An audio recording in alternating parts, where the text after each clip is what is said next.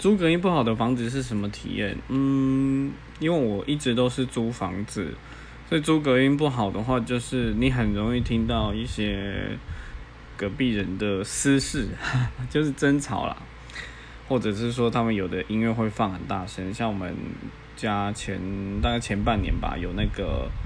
一些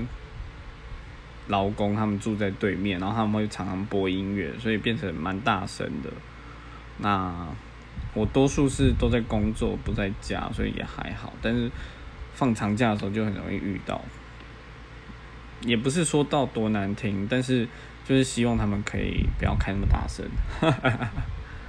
然后 WiFi 讯号很难设定，尤其是老房子，你就算装什么增强器也不太有用处。